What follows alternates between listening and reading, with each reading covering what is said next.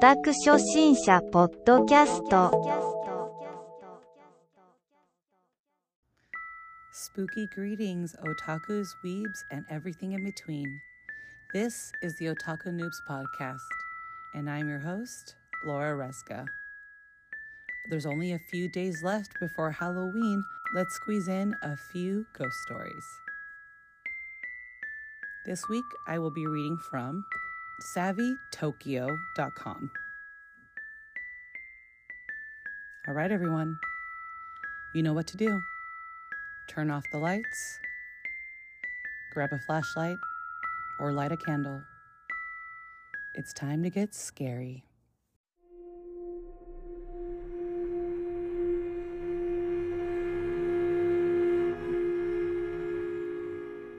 I was living in West Japan at the time, roughly 20 years ago. We were having a sleepover at a friend's place in the countryside, in a very large, old Japanese house. Most of my friends were asleep in the living room, but I was sharing a bed in a four tatami room with a female friend. We both woke up around 3 a.m., the two of us being really cold began to see a head peeking in from the fusuma, which is a Japanese sliding screen. It had long black hair, then withdrawing, then peeking again. We thought a friend was pranking us by wearing a hood, but no one at the party looked remotely like what we saw. But at breakfast the next morning, everyone denied doing anything. The owner of the house said that the ghost was living on the couch and that they would hear him snoring sometimes. Usually, they would leave him a glass of water. I guess it was just curious.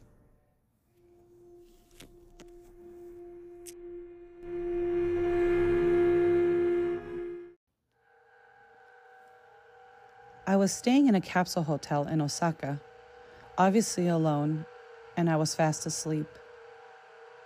I was lying on my right side, I'm right handed, and suddenly felt something burning on my back. It hurt so much I woke up, but I couldn't feel anything touching me or see anything. So I forced myself to go back to sleep. The next morning, I woke up, got dressed, and went to work. My back ached all day long so I put it down to sleeping on a strange mattress. I went home. I live in Kobe, and no sooner do I start getting undressed to take a shower. And then my wife flips out. She drags me over to the bathroom mirror and points. There, in the upper right side of my back, around the shoulder blade, is a series of scratches in the shape of small triangles. They were deep enough to leave welts and bruises. Thankfully, I didn't bleed. I couldn't have done it. I tried reaching, but I'm not flexible. And as I said, I was alone. The marks took a few days to fade, but I could never figure out where or what caused them.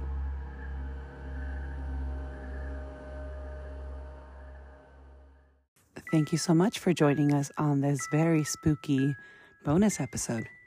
Don't forget to follow us on social media at Otaku Noobs Pod, and we'll be back on Halloween. Until then, woo, goodbye.